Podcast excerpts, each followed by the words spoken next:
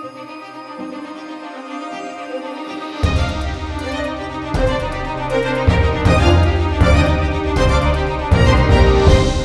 to International Outlook, a regular podcast series from the New Zealand Initiative on International Affairs. I'm your host, Ben Craven, and today we're joined by our Executive Director, Dr. Oliver Hartwich. Hi, Oliver. Hi, Ben. Oliver, your latest newsroom column is all about the tumultuous leadership of UK Prime Minister Boris Johnson. Most people know Boris is a quite larger than life character, um, I've always kind of had a bit of a soft spot for him. Um, he doesn't seem like most other politicians. Yeah, because he isn't. That's right. That's right. Uh, so most other politicians seem like they are trying to be the everyman, but you say in your column that Boris is actually doing quite the opposite. But you also have uh, some personal experience with Boris. Can you tell us a bit more about your time in in the UK and your interactions with him? Well, yes. Um, I started my think tank career in London. I was um, for three and a half years with a think tank called Policy Exchange. That was a conservative think tank in Westminster, quite closely linked to David Cameron, George Osborne, Michael Gove. In fact, Michael Gove was for a time our chair. And uh, it was in that time that I had a personal experience with Boris Johnson. Well, first of all, I must say I was a fan of Boris Johnson's in the early 2000s because um, he was a columnist with the Daily Telegraph, had a weekly column, was paid handsomely for that column, hundreds of thousands of pounds for this column. And it was deserved because it was one of the best columns you could read He's a great Britain. writer. He was a fantastic writer. I mean, he was often exaggerating things, of course, exactly the Boris Johnson we know. But as a an opinion writer. Wonderful. Mm. Um, really interesting, imaginative columns and outrageous columns at times, and I really loved that. Anyway, um, he was also an MP. He was the MP for Henley, um, that's um, in Oxfordshire. And um, it was quite clear he was going places. He was definitely on the rise, even though he had a bit of a setback when he lied about an affair and was sacked by Conservative leader Michael Howard back then. I think it was 2005. Anyway, his career wasn't really going far at the time because he was still a backbencher in an opposition party. And there was a rumor circling in Westminster that he would consider running for the mayoralty in London. And back then, if you remember, there was Ken Livingstone, a very left wing Labour mayor of London. And London is a Labour city anyway, so it was very unlikely that a Conservative would actually gain the mayoralty. But there was this rumor that Boris now just wanted to try himself out and maybe just run for mayor of London. That was the rumor. I heard the story that uh, Charles Moore, former editor of The Telegraph, Sunday Telegraph, The Spectator, and my chair at the time at Policy Exchange. So he was asked, well, what do you make of that rumor that Boris Johnson is going to run for mayor of London? And Charles just laughed it off and said, Oh, really, Mayor of London, Boris. oh, you're right. Mayor of Henley, perhaps, but you know, Mayor of London. And this being Westminster. Apparently, Boris heard that Charles dismissed the idea and said immediately, I'm running, um, just to prove Charles Moore wrong, who was his former boss at the Telegraph. And um, so Boris ran. He first ran for the nomination of the Conservative Party, which he got. Um, perhaps not a great surprise because he had that star factor. And I mean, the running for the seat anyway. It's a Labour thing, yeah. exactly. I mean, there was no chance people thought that a Conservative would win in yeah. London, so you might just as well give it to Boris. So he secured the nomination of his party, and then something unexpected happened. Uh, the opinion polls actually showed that Londoners liked him because he was a star from BBC television. So he was on Have I Got News for You? So he had a personality and uh, a star factor, and suddenly he was leading the he's opinion kind of, polls. He's, he's, kind of uh, willing to take the um, take the mickey a bit, um, yeah. have, have, fun as, at his own expense. Yes, at least um, that's what it looks like. I'm yeah. not quite sure. I think you have to differentiate between um, Mr. Johnson and Boris. Right. Boris is the character he created. The Johnson is actually someone different. Anyway, Boris was suddenly in the lead. The problem was actually he had no policies. That's actually not true, by the way. He had three policies. You know, Boris, famous of course as a cyclist uh, in London, which is dangerous. He said, "Ah, oh, have I told you that I, I, really hate the bendy buses? The bendy buses are really dangerous, and the bendy buses are really killing cyclists." And uh, so my first policy is get rid of the bendy buses. And the second policy that Boris had was, uh, I think we should bring back the Routemaster. You know, the double-decker buses. They were fantastic for Britain, and they were iconic, and we should bring them back. And the third policy, uh, have I told you about the bendy bus? and, right. and that was roughly where, where Boris stood as candidate in the lead, destined to take over from Ken Livingstone. And when it dawned on him that maybe these two and a half policies weren't quite enough, his campaign team started phoning around London think tanks, including Policy Exchange. I was chief economist. And we got a call. Uh, would you have time for a meeting with Boris? He needs some policy input. putting it lightly uh, by the sounds yeah, of it. I mean, that's of course the kind of call that you like to get as a think Of course. Because it's your job to influence policy thinking. So, together with a colleague of mine, um, James O'Shaughnessy, later Lord O'Shaughnessy, um, James and I, we visited um, Boris in his small office in Portcullis House opposite Parliament. And um, it was um, a meeting, my first personal meeting with Boris, which lasted about an hour. And um, it was like the Boris I knew from TV. So with the kind of disheveled hair, and he had a uh, big hole in the back of his shirt and an equally sized big hole in the sole of his shoe. And my colleague told me afterwards, you have to be really upper class in London to be able to afford that. and Boris turns up and immediately runs the meeting, uh, but in a way that I have never experienced with any politician. So basically, the meeting went like this Boris comes in and says, Oliver, great to see you. I heard that you've done a great job on housing policy and you've learned so much about housing. You've got all the great ideas for housing policy, and I want to be mayor of London.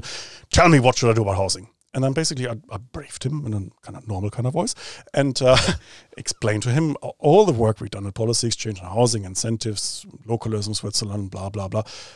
And I, I didn't really have a chance to explain this properly because Boris interrupted all the time and he basically just gesticulated with his hands and arms and everything. And oh, this is great! Oh, wonderful! And write this down. And to his advisor, write this down. Oh, great idea! We're gonna do that. We're gonna do that. We're gonna so do that. And I just thought, what was that? It's kind of in one ear and out the other. You yeah, but it was just bizarre. Yeah. I, I mean, I've briefed plenty of politicians in my time, but Boris, seriously. So we left this meeting after an hour, and I thought, was this successful now? And my colleague looked at me. We, we were, mm, this is probably good. Anyway, I get back to my office in Westminster and I get a call from his campaign manager. Boris really liked it. Have you got any more ideas? That's what a think tank needs to hear. Yeah, exactly. So I said, well, it's very nice about Boris and bendy bus and, and, and, and the route master and so on. But does he actually realize this route master hasn't been built for decades? And you can't just rebuild it. And it probably wouldn't actually f- meet modern security and safety standards and whatever. So why don't you have a design competition? Actually give it to London design students and engineering students and give them a task. What would a 21st century route master look like? Oh, great idea. So they went with it. they had a design competition. The, the route masters, the new ones, the double decker buses, they're going around London now. And actually, that year, I remember I got a Christmas card from Boris Johnson, which is nice. It said "Merry Christmas and a Happy New Mayor." that's that's very on brand. it was very on brand, and uh, it was fun. So uh, that was my interaction with Boris, and then he became mayor. And I must admit, actually, I voted for him because I mean, the choice was him or Ken Livingstone, uh, and Ken Livingstone, of course, with. Um, sympathies for um, Venezuelan dictators was not quite the right kind of alternative for me. So Boris became mayor, and uh, initially his uh, mayoralty was chaotic. Um, and I know a bit about that because um, some of my ex colleagues then worked for him. So my former boss at Policy Exchange became his chief of staff and lasted about 100 days and completely fell out with him and actually started a f- Twitter feud with him because he, he just hated the way he was disorganized. Right. But also another colleague of mine, very um, um, young, bright um, academic, Munira Mirza, became one of Boris's deputies as mayor. He had nine deputies. And you know what? I think actually this is how Boris runs things. He um, needs people to do the work for him, and actually, reading about his career, that seems to be a constant feature of his career. So when he was editor of The Spectator, for example, it's actually quite well known. He didn't really edit the magazine, it was his deputy. His deputy actually made sure that the articles arrived on time, got edited, and the magazine got laid out. And then Boris um, arrived a little bit too late and had a look and was happy. He's more of a figurehead character then. And that's exactly what he was as mayor. I mean, as mayor, he was the guy who kind of bumbled through the opening of the Olympics and um, made sure that people had a good time. But the actual policy work, the detailed work, that was always for his deputy. So when he became prime minister later, I thought, well, if he's going to run Britain like that, as he was as mayor. He will have a brilliant cabinet. He will let it all happen with cabinet ministers and his chief of staff and people like Dominic Cummings, of course, doing the work for him. And he will just be the kind of figurehead and he will play Boris. And in a way, that's what he tried to do. And it even worked for a while um, until, and that's what I actually pointed in my column this week in Newsroom, until he got rid of Dominic Cummings, or rather his newly wed wife, Carrie, fell out with Dominic Cummings. Um, voted leave on Dominic Cummings and took back control in Brexit parlance. But um, um, I think that was the moment when it all fell apart for Boris. I mean, Boris um, was never into details. I mean, he was hated at the Foreign and Commonwealth Office for being a foreign secretary who simply wasn't across the brief. Mm. but, you know, when you're prime minister, you probably get away with it, provided you've got good people around you. But I think what we're seeing now with this uh, Downing Street party affair, um, you see where this can also lead. I mean, without Dominic Cummings as, as the policy kind of um, background guy and uh, the enforcer in many ways that he was, and with this kind of negligent culture that Boris had created, is it any wonder that Downing Street descended into this party chaos?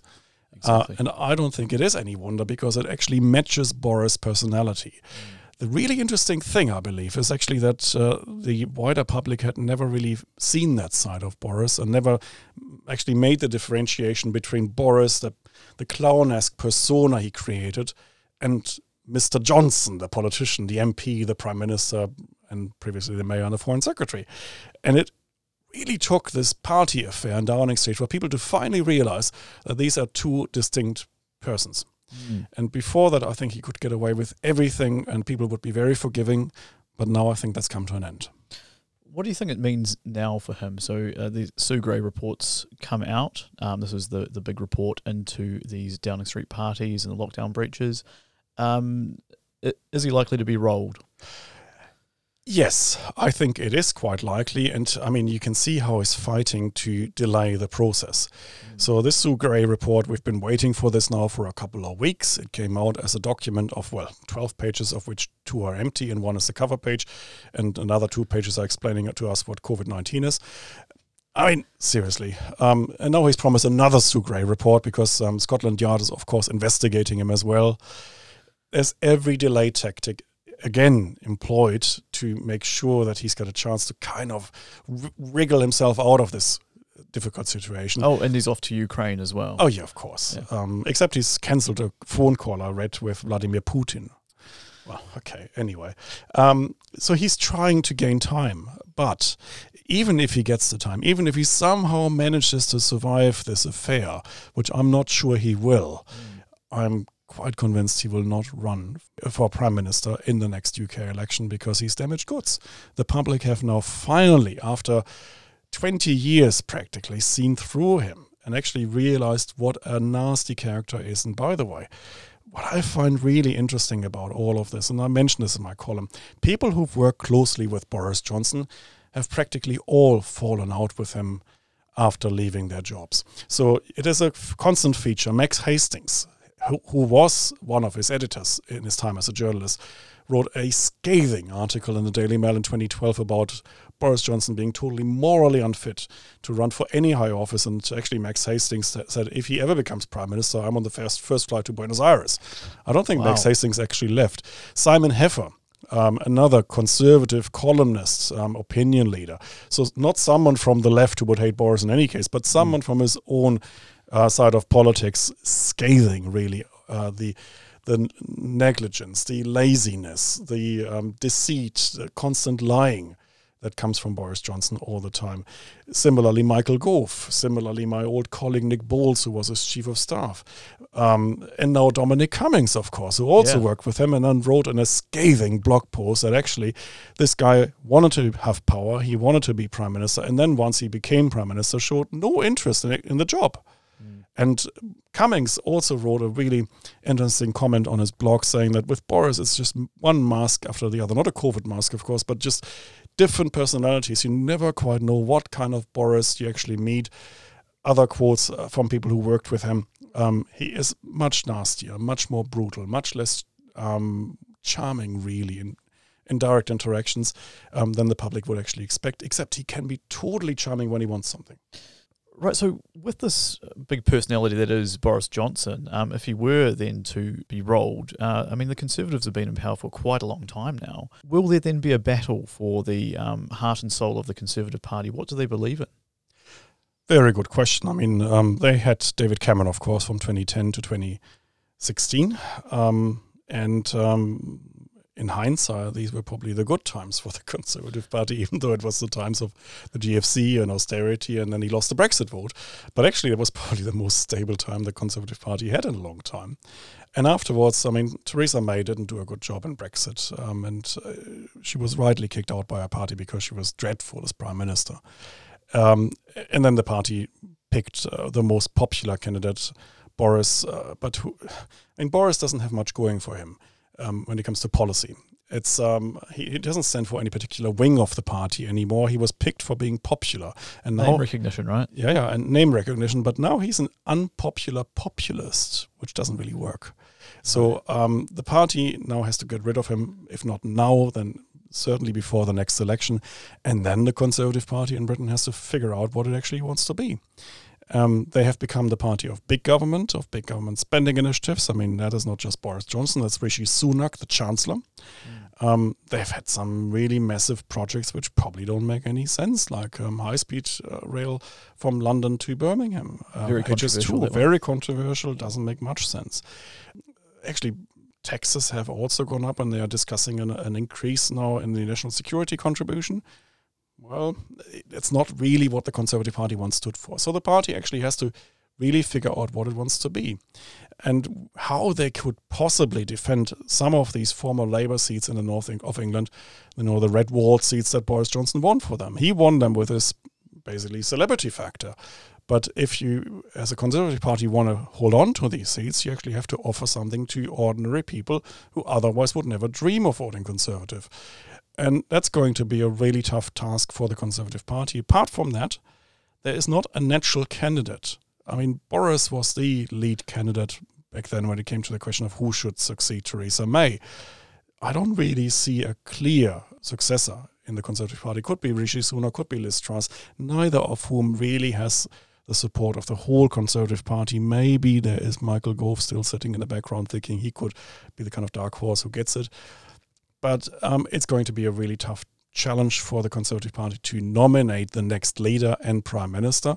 And then also, I mean, the convention seems to be once you become the prime minister in the middle of a term, you maybe have maybe you give yourself three four months. That's but right, then you yeah. go to the poll because you want to seek your own mandate. Well, it would kind of be madness for the Conservative Party in the current circumstances. They are trailing Labour in the polls um, in the UK. And remember, they had an 80 seat majority after the last election. They are almost certain to lose that if they can get a majority at all. But at the moment, it would more look more likely that Labour would actually take over. And taking a geopolitical view, um, the UK has been quite clear in its support of Ukraine. With all of Boris Johnson's domestic problems engulfing him, uh, where does that leave the UK being able to project its power to be able to be a force for good in the world? Well, I think um, Ukraine and Russia, that's a special case because it has a long history now in British foreign politics, uh, this rivalry with Russia, going back uh, really. Um, not just to the Cold War, but more recently to the time of um, the poisoning of Alexander Litvinenko. That was in London 2004 or 5, I believe. And uh, the relationship between London and Moscow has been really strained ever since. And of course, there were um, other assassinations on British soil. So, no wonder that the UK government is coming to Ukraine support because it goes against Russia. So, that's a very special relationship in foreign policy terms. But um, what Britain really has to do, regardless of who becomes the next prime minister after Boris Johnson, is they have to now define their position after Brexit. Boris was very good at, of course, talking about Britain 2.0 and a new global Britain, but he never filled that with life. These were just slogans. And the next prime minister has to fill this with life and actually has to make sure that Britain reconnects with the world after Brexit and also reconnects with the European Union in some way. Because we've seen the problems with Brexit. I mean, Brexit is a great opportunity. I still believe that. But the way it's been handled was abysmally bad in Britain. And I think there's a lot of work for whoever becomes prime minister.